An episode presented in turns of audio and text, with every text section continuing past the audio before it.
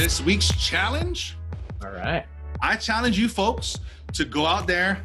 If you don't have these basic tools, get these basic tools, empower yourself.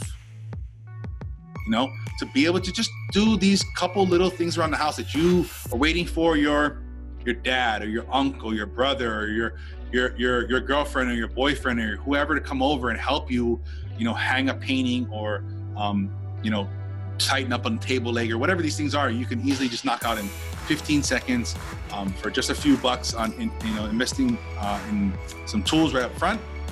I challenge you guys, get on these things, start experimenting, start tinkering a little with things, looking at things, reading the book, um, just familiarizing yourself with these things so that you know one day these people are going to die that you're relying on to come over and help you.